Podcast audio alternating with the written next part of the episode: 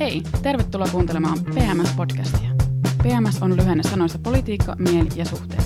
Me olemme neljän nuoren naisen kaveriporukka pääkaupunkiseudulta ja podcast käsittelee meitä kiinnostavia aiheita ja ilmiöitä.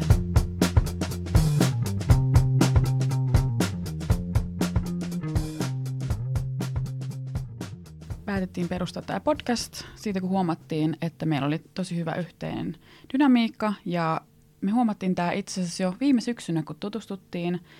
Me aloitettiin kaikki, aika, aloitettiin kaikki samaan aikaan opiskelemaan avoimessa yliopistossa valtiotieteitä. Ja todettiin, että me puhuttiin tosi paljon vapaa-ajalla näistä samoista aiheista. Niin mietittiin, että miksi ei sitten vaan perusteta podcastia ja puhuttaisiin samoja juttuja, mitä me puhutaan myös kahvilassa ihan niin kuin kahvin äärellä tai viinilasin äärellä.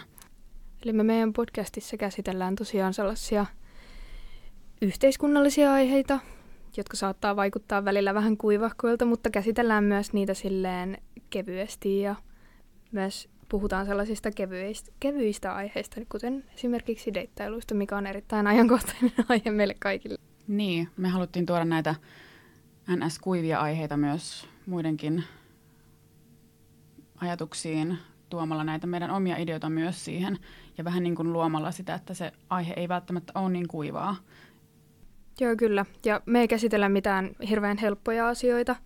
Että nämä on sellaisia asioita, mitkä vaatii aikaa ja herättää todella paljon mielipiteitä, mutta nämä on toki, käsitellään myös tosi paljon sellaisia epäoikeudenmukaisia asioita, mutta se on hyvä, että joku, joku niitä nostaa. Mm, ja tarkoituksena on aina pyrkiä tuomaan niin kuin jonkin tietyn aiheen niin kuin jokainen niin kuin puoli, eikä vaan esimerkiksi meidän oma mielipide ja tosiaan tämä ei ole pelkästään politiikka podcasti eikä mitään meidän omaa propagandaa, että meistä kukaan ei ole missään puoluetoiminnassa aktiivinen tai minkään puolueen, puolueen jäsen, jäsenrekisterissä edessä, että me halutaan myös käsitellä sellaisia niin kuin muita meille tärkeitä aiheita kuin pelkästään tällaisia poliittisia kysymyksiä. Joo, eli PMS tosiaan koostuu siitä politiikka, mieli ja suhteet, eli käsitellään myös vahvasti sitä mieli- ja suhdeosiota, koska mieli nyt on tärkeä asia monelle meistä ja varsinkin tälleen nuorina naisina, niin se mieli vaatii paljon työtä ja mieli kohtaa kaikenlaisia, kaikenlaisia eri, eri asioita ja suhteet on meille kaikille todella ajankohtainen asia, että käsitellään myös niitä omia deittailujuttuja. Ja nykyään on tota, todella ajankohdasta puhuttu mielenterveydestä, jota jokaisella niin on omat kokemukset, joita myös käsitellään, että miten niistä voi puhua vapaammin ja rohkeammin kertoa omista kokemuksistaan esimerkiksi tälle ystävien kesken, mutta niin kuin yleisemmin kaikille. Tullaan myös käsittelemään sitä, kuinka erilaista deittailu ja suhteet ovat nykyajan digitalisaation maailmassa ja millaista se on sitten meidän nuorten naisten elämässä.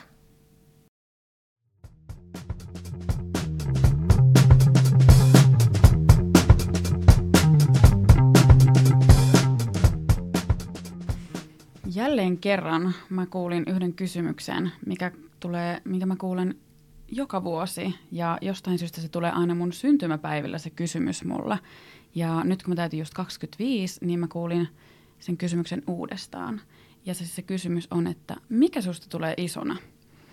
Ja joka vuosi tulee aina se sama, samainen niin, niin stressi siitä asiasta – ja nyt mä haluaisin jakaa teidän kanssa sen stressin ja kysyä teiltä, että mikä teistä tulee isona? Joo, no mullahan oli tosi erilaiset haaveet, kun mä olin lapsi. Eli mä tota, pienestä pitäen harrastanut, harrastanut musiikkia ja ö, lukioon mennessäni olin sitä mieltä, että mustahan tulee jonkunlainen muusikko, laulaja tai soittaja jossain muodossa, mutta Lahdessa musiikkilinjalle ö, mennessäni niin tajusin, että se kilpailu on aika kova ja että siinä ne sitten pikkuhiljaa ne haaveet, haaveet alkoi ropisemaan tai murenemaan, että jotenkin se vaan niin kuin ei enää tuntunut, niin kuin, kun, mitä enemmän kasvoi, niin se haave ei enää tuntunut niin kuin realistiselta. Ja tuntui siltä, että, mä, että jos mä lähden musiikkialalle, niin mä en tule niin kuin menestymään. Tai että se on tosi vaikeaa tai että parempi ottaa joku muu ala. Ja mua on kyllä aina kiinnostanut niin kuin sen musiikin lisäksi kaikki sellainen epäoikeudenmukaisuus ja sellainen auttaminen ja kliseisesti maailman parantaminen, niin sitten jotenkin niin kuin lukiossa alkoi kiinnostamaan ne yhteiskuntatieteet ja sitten, sitten syksyllä heti lukiosta valmistuessa niin tota, aloitin ton avoimen yliopiston ja niin, politiikkaa lähdin sitten lukemaan, että mua kiinnostaa tosi paljon sellainen, että voisi toimia vaikka jossain järjestössä, mikä esim. auttaa, tai sitten niin kuin ihan, ihan valtiolla.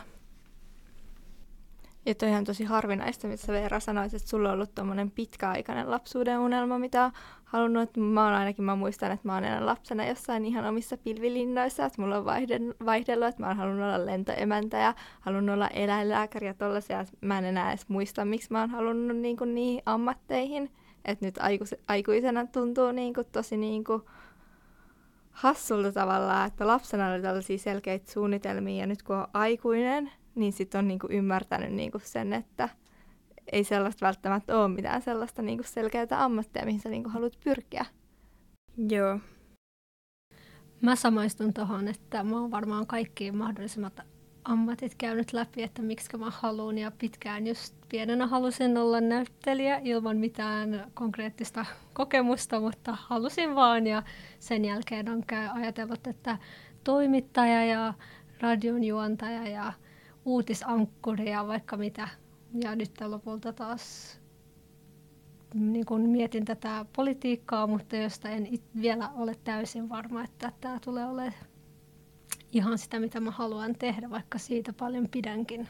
Toki pakko, pakko vähän sanoa siitä, että en tiedä sitten, että, että koska mä luovutin kuitenkin tuon musiikkiunelman suhteen, että olisikohan siinä kuitenkin ollut sitten se, että ei olisi ollut ehkä niinku motivaatiota tarpeeksi tai jotenkin onhan mäkin niinku moniin laulukilpailuihin yrittänyt hakea ja osallistua, mutta se, se jotenkin, siinä vaaditaan niin paljon enemmän kuin se sun vaikka ääni tai kyky soittaa jotain. Että sulla pitää jotenkin olla vaan sitä jotain persoonaa ja sun pitää olla sellainen paketti, että on, se, se on tosi kovat paineet, mitä siitä tulee. Ja kyllä mä niin koen sellaista tosi paljon niin kuin riittämättömyyttä sen suhteen.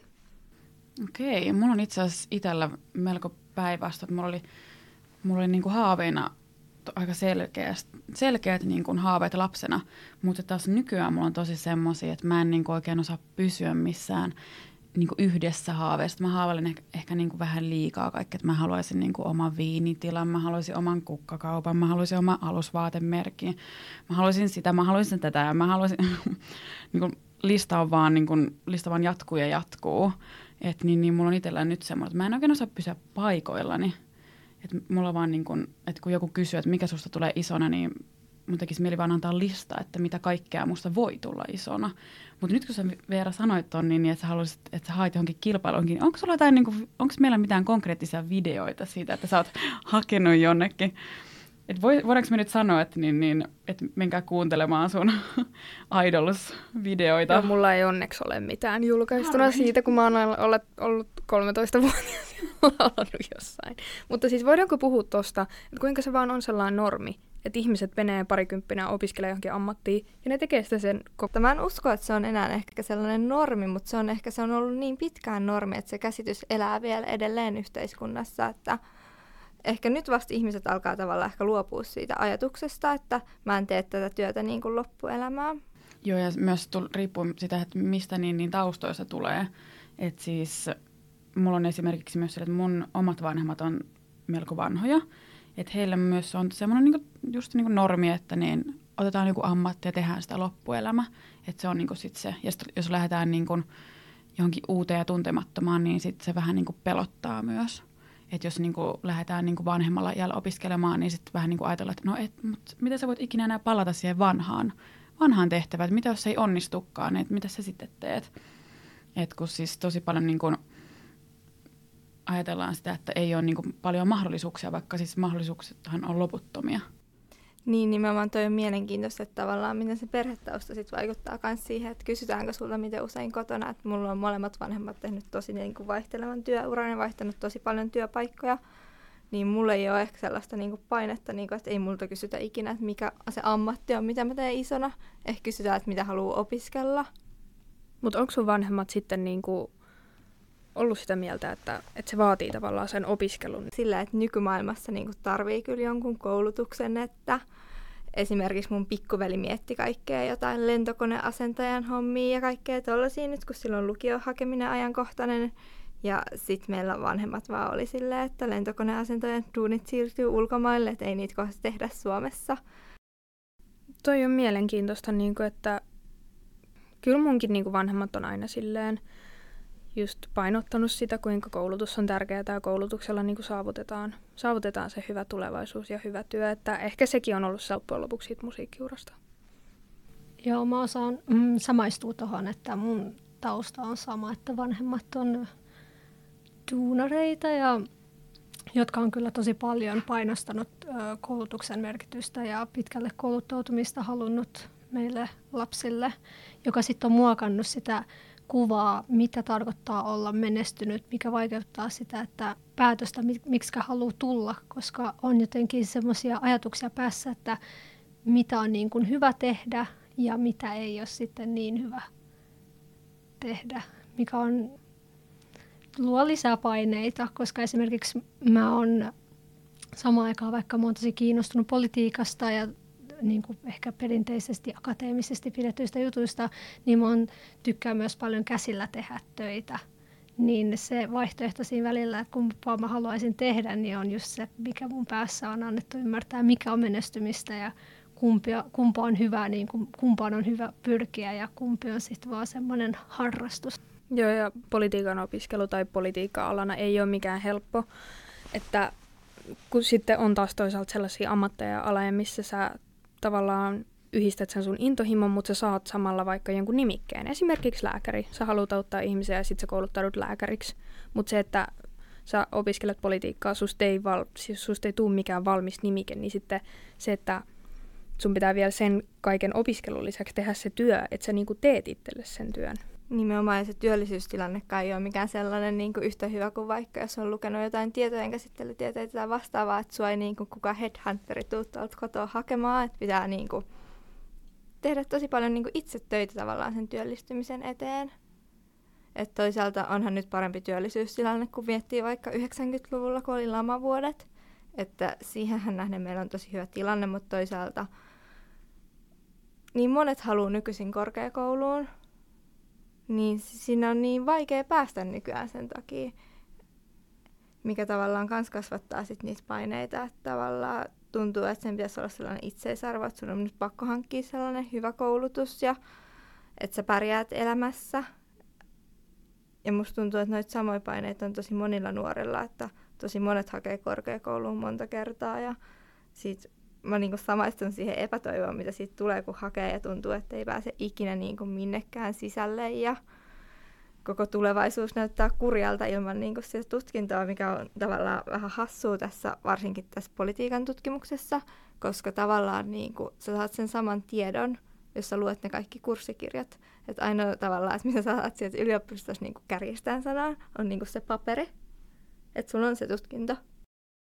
Ja se musta tuntuu, että tähän on tullut vielä sellainen uudenlainen, uudenlainen paine, että tota, pitäisi olla myös mahdollisimman monipuolinen se tutkinto. Että se ei enää riitä, että sulla on vaan tietystä aiheesta tai alasta tietoa, että tuntuu, että se on niin kuin nykyään se valtikortti, että sä tiedät mahdollisimman paljon ja oot monipuolinen.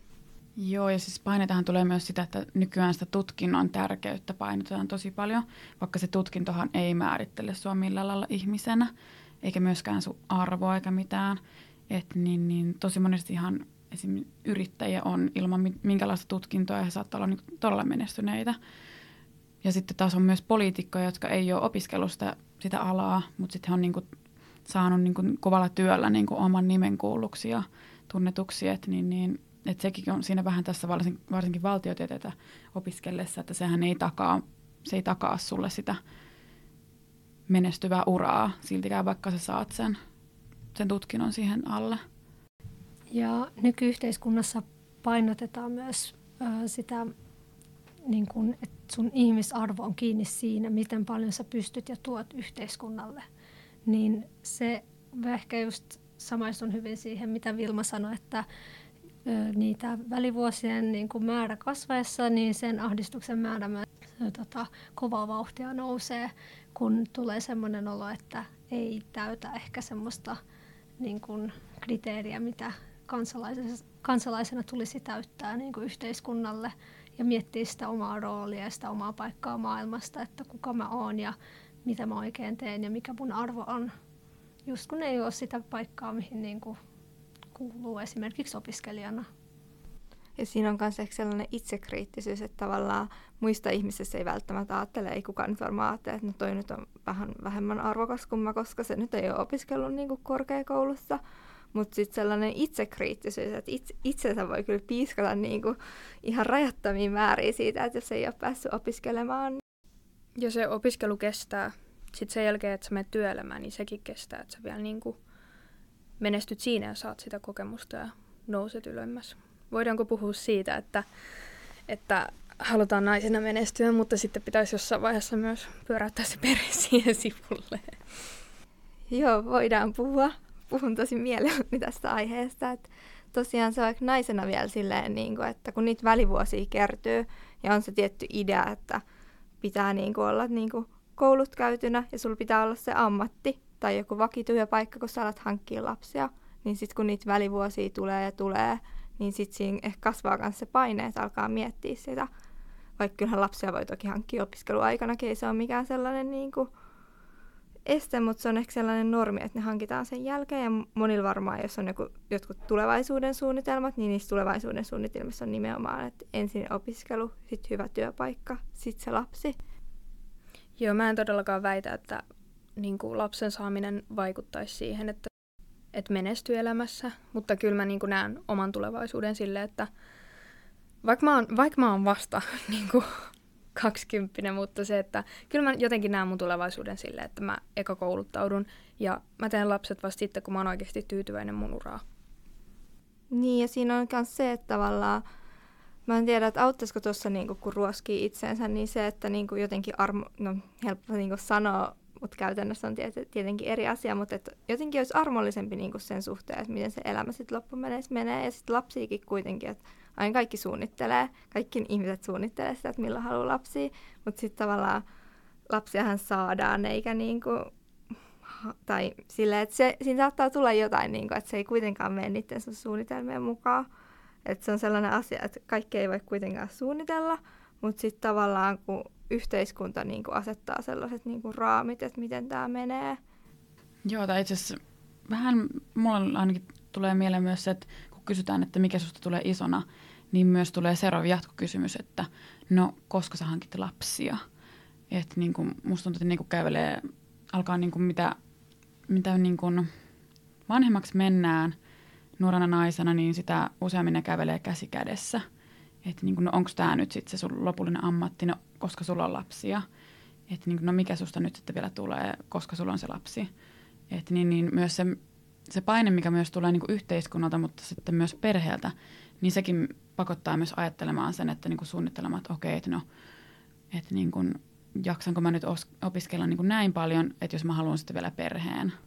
Onko sulla tosissaan kysytty, niin kuin, että milloin sä tuut saamaan lapsia tai milloin? Monesti. Okay. Tavallaan jos Lapualla on kysytty, koska Helsinkihan on tavallaan oma kuplansa, että täällä on niin kuin synnyttäjien keski-ikä korkeampi ja sitä rataa, että mä en ole ainakaan niin kuin kauhean voimakkaasti vielä, mä oon aika nuori, niin törmännyt siihen, että mut kysyttäisiin, että milloin mä hankin lapsia. Se on ehkä enemmän ollut, sit, mä oon niin kuin liian, tai ehkä se asen, sellainen asenne niin kuin, tai oletus siellä taustalla, että no mä en ole vielä opiskellut ja mulla ei ole sitä uraa, niin että mä oon vielä liian nuori hankkimaan lapsia sellaisesta niin kuin yhteiskunnan näkökulmasta, en, ehkä, en tietenkään biologisesta näkökulmasta. Biologisesta näkökulmastahan parikymppiset on niin kuin parhaassa iässä, mutta se on mielenkiintoista, että tavallaan no, käsitellään sitä, että syntyvyys laskee ja pitäisi hankkia enemmän vauvoja, mutta sitten tavallaan se aikaraja, milloin lapset pitäisi hankkia, niin se on niin kuin, milloin se on, 30-35 tai jotain sellaista ehkä. Helsingissä, pääkaupunkiseudulla, tässä omassa kuplassa. Tota, kohdistuukohan tämä ongelma, tai siis tämä, että kun puhutaan just siitä, että Suomessa on alhainen syntyvyys, niin kohdistuukohan se paine tavallaan just naisille? Koska eihän miehet niinku mieti sillä, että no milloin mä nyt synnytän sen lapsen. tai siis, että... Ei, mun mielestä miehille kyllä kohdistuu ihan erilainen paine sit sen, sen sijaan. Et ehkä vähän jopa semmoinen, että, että pitää, pitää pystyä tukemaan sitä perhettä taloudellisesti silloin, kun esimerkiksi se oma vaimo on kotona vielä sen vastasyntyneen vauvan kanssa. Että sitten niin kuin erilaiset paineet sitten tulee miehille, mutta sitten taas miehellään ei silleen periaatteessa ole niin kuin sen niin, että miehelle ei niin kuin ole sellaisia niin kuin paineita sitä iästä sitten, että miehet pystyy niin kuin hankkimaan lapsia paljon myöhemmälläkin iällä, mitä naiset esimerkiksi biologisesti. Että niin, kuin. niin, tai ainakaan niin kuin yhtä samanlaisia paineita kuin naisilla tai yhtä isoja paineita. Tai että se ei ole ehkä sellainen niin kuin, kriisi, mikä tulee miesten eteen, että, että pitää miettiä, että missä vaiheessa niitä lapsia, lapsia voisi tulla. Joo, ja puhumattakaan siitä suhtautumisesta, mikä on miesten ja naisten välillä, että asennoituminen, että jos nainen haluaakin keskittyä omaan uraansa, ja, ja mies on vastaavasti myös silleen, että haluaa keskittyä uraansa, niin miehiä se on tietysti ihailtavaa, mutta naisissa se on vähän semmoista so ja mietin nyt tarkkaan, että ootko varma. Että kyseenalaistetaan paljon helpommin, jos mennään ura edellä ja halutaan just kannustaa enemmän ehkä siihen, tai oletus on siihen, että, haluta, että pitäisi haluta niitä lapsia. Joo, ja just toi, että yhteiskunta asettaa ne, asettaa ne raamit, niin öö, mitä nyt itse on ainakin niinku kohdennut, että, että ne, ketkä saa lapsen tosi nuorena, vaikka siis jopa niin kuin, niin kuin teini-ikäisenä, niin niitä vähän silleen, en tiedä, niin kuin kritisoidaan siitä, että ne on nuoria äitiä, mutta sitten myös on kuullut sellaista, että kun itse vähän niin kuin heitin silleen, että joo, että mä teen mun ekan lapsen vasta kun mä oon yli 30, niin sitten ne ihmiset, jotka oli siinä mun ympärillä, niin oli vähän silleen, että mitä, niin kuin, että miksi, että eikö se ole aika niin kuin vanha tai silleen, että mun mielestä toikin on jännä silleen, että miksi me, niin kuin, miksi me koetaan, että meillä on niin kuin oikeus kritisoida sitä, että milloin kukakin haluaa, haluaa sitä perhettä. Niin ja valtiolla ja yhteiskunnalla on tietty se taloudellinen aspekti, että onhan se niinku ihan ymmärrettävää, että ollaan niinku huolissaan, että kun katsoo mikä väestön ikärakenne on nyt, että mitä niinku tapahtuu. Mutta toisaalta senkin voi nähdä ehkä silleen, että se on niinku välttämätöntä, että jossain vaiheessa tulee se, että suuret ikäluokat vanhenee. Ja sitten se niinku menee, että se on tuossa kaikissa Pohjoismaissa. Suomessa se vaan sattuu tulee mun mielestä niinku vähän aikaisemmin kuin esim. Ruotsissa tai Tanskassa vaikka me ollaan kaikki suhteellisen nuoria, niin koetteko te, että teillä on paineita sitten siitä lasten hankinnasta? Kyllä mä ainakin ehdottomasti koen, että on. Mä sairastan itse ykköstyypin diabetesta ja se asettaa sellaisia tiettyjä raameja, että ei voi silleen olettaa, että sit joskus 30-40-vuotiaana hankkii lapsia, vaan pitää niin kuin ottaa se niinku huomioon, että on sellainen sairaus, joka saattaa tulevaisuudessa rajoittaa, eikä voi elää sellaisissa niinku pilvilinnoissa, että mä sitten 40-vuotiaana hankin lapsia. Että kyllä mä koen, että se vaikuttaa. Ja varsinkin mä hoidan työkseni lapsia opiskelujen ohessa. Ja mä tiedän vielä, että mä pärjään tosi hyvin lasten kanssa. Mutta sitten kun on se ura, minkä haluaa saada jollain niin kuin toisella alalla, niin se, että hankkii, hankkisi nuorina lapsia, se tuntuu sellaiselta niin kuin esteeltä. Ja eikä me kukaan voida tietää varmaksi, että me saadaan lapsia. Että sehän niinku, sen tietää vasta sitten, kun sitä oikeasti yrittää. Ja... Niin, nimenomaan se monesti unohtuu tällaisissa keskusteluissa silloin, kun itsekin miettii sitä aihetta. Mutta kyllä mä vaikka mä oonkin vasta, vasta kohta 20-vuotias, niin kyllä mä koen siitä sellaista painetta, että mulle siis tulee sellainen paine, että tuunko mä saavuttaa elämässäni kaiken, mitä mä haluan, koska mä haluaisin sen hyvän uran, mä haluaisin menestyä ja samalla myös perustaa sen perheen. Et siitä tulee taas sellaista riittämättömyyttä. Mutta toisaalta niin kuin, mä en tiedä toisaalta, että miksi aja, niin kuin ajatellaan silleen, että kaikki pitää saavuttaa ennen keski-ikää. Että eihän se keski-ikäkään ole sellainen elämän loppu. Totta. Tietty biologisessa näkökulmassa se aiheuttaa haasteita, mutta vaikka urakehityksen kannalta – mutta just kun puhutaan siitä biologis- biologiasta, niin sitten täytyy myös muistaa, että on muitakin tapoja hankkia lapsia kuin sitten niitä biologisia, että adoptio ja no Suomessa se ei ole yleistä eikä edes vielä mahdollista ö, sijaissynnyttäminen, mutta esimerkiksi adoptio tai niin kun, sijaiskoti, oman kodin avaaminen sille, niin nekin on mahdollisuuksia niin kuin toteuttaa sitä vanhemmuuden roolia, jos sitä kaipaa. Niin, nimenomaan. Mitä mieltä olet sijaissynnyttämisestä? Kyllä mä oon mun mielestä sen sijaissynnyttämisen puolella, että niin, niin se voisi helpottaa pariskuntia, jotka, jotka ei niin kuin itse pysty, tai sitten jos on semmoisia, että no esimerkiksi yksi mun läheinen ystävä, niin hänen, hänestä tuli täti pari vuotta sitten, ja hänen siskolla oli tosi paljon ollut ongelmia, että hän oli saanut raskausmyrkytyksen jopa, ja näin, että, sit niin, että jos esimerkiksi hän haluaisi saada lapsia, mutta sitten ei, ei pysty itse synnyttämään enää, niin mun mielestä niin sellainen sijaissynnyttäminen voisi olla, tai niin kuin mä oon itse sen kannalla. Joo, totta kai siinä pitäisi olla just hyvin mietitty lainsäädäntö ja sitä rataa, ettei niinku alkaisi muodostua mitään niinku epäkohtia. Mutta mä oon myös niinku samalla kannalla, koska tavallaan tuossa aihe, tai niinku siinä, että sä tuut niinku raskaaksi, niin voi olla myös sellaisia sairauksia, jotka ei niinku estä sitä hedelmällisyyttä tai tavallaan, että sun sukusoluissa ei ole mitään vikaa, mutta sitten se raskausvaihe on kuitenkin jotenkin vaikea. Esimerkiksi, no mulla tietenkin omakohtaista, no ei ole siis raskauksista omakohtaista kokemusta, mutta diabeetikoilla just se raskausvaihe on sellainen, että pitäisi niinku olla tosi hyvä hoitotasapaino ja se vaatii tosi paljon sulta itseltäsi, että sä niinku hoidat ja mittaat ja lasket kaiken tosi tarkasti ja sitten kun vertaa sellaisiin NS-perusterveisiin, joilla on vaan otat vitamiineja ja syö jotain tiettyä ruokia, niin se kuulostaa jotenkin niin superhelpolta. Joo, kyllä mä kuitenkin tiedostan ne ongelmat, mitä siinä sijaissynnyttämisessä on. Esim. että jos siis mietitään, että sijaissynnyttäminen tapahtuisi vaikka jossain köyhemmissä maissa, että voisiko, että siinähän saattaisi käydä jotain sellaista hyväksikäyttöä. Niin, joo, just näitä niin kun on lainsäädäntö siihen asiaan, että ei, että ihan kuka tahansa pystyisi tehdä sitä ja, ja että olisi niin selvät, selvät sävelet, että miten, miten homma hoituisi. Niin, totta. Ja tuossa on varmaan myös se, että varmaan suomalaiset jotkut, mulla ei ole mitään tilastoja tai mitään, mutta mä luulisin, jos pitäisi veikata, että niitä sijaissynnyttäjiä niin hyödynnetään jossain Itä-Euroopassa tai ulkomailla, missä taas se lainsäädäntö ei niin kuin välttämättä ole tai valvonta mitenkään niin kuin vahvalla tasolla. Joo, ihan totta.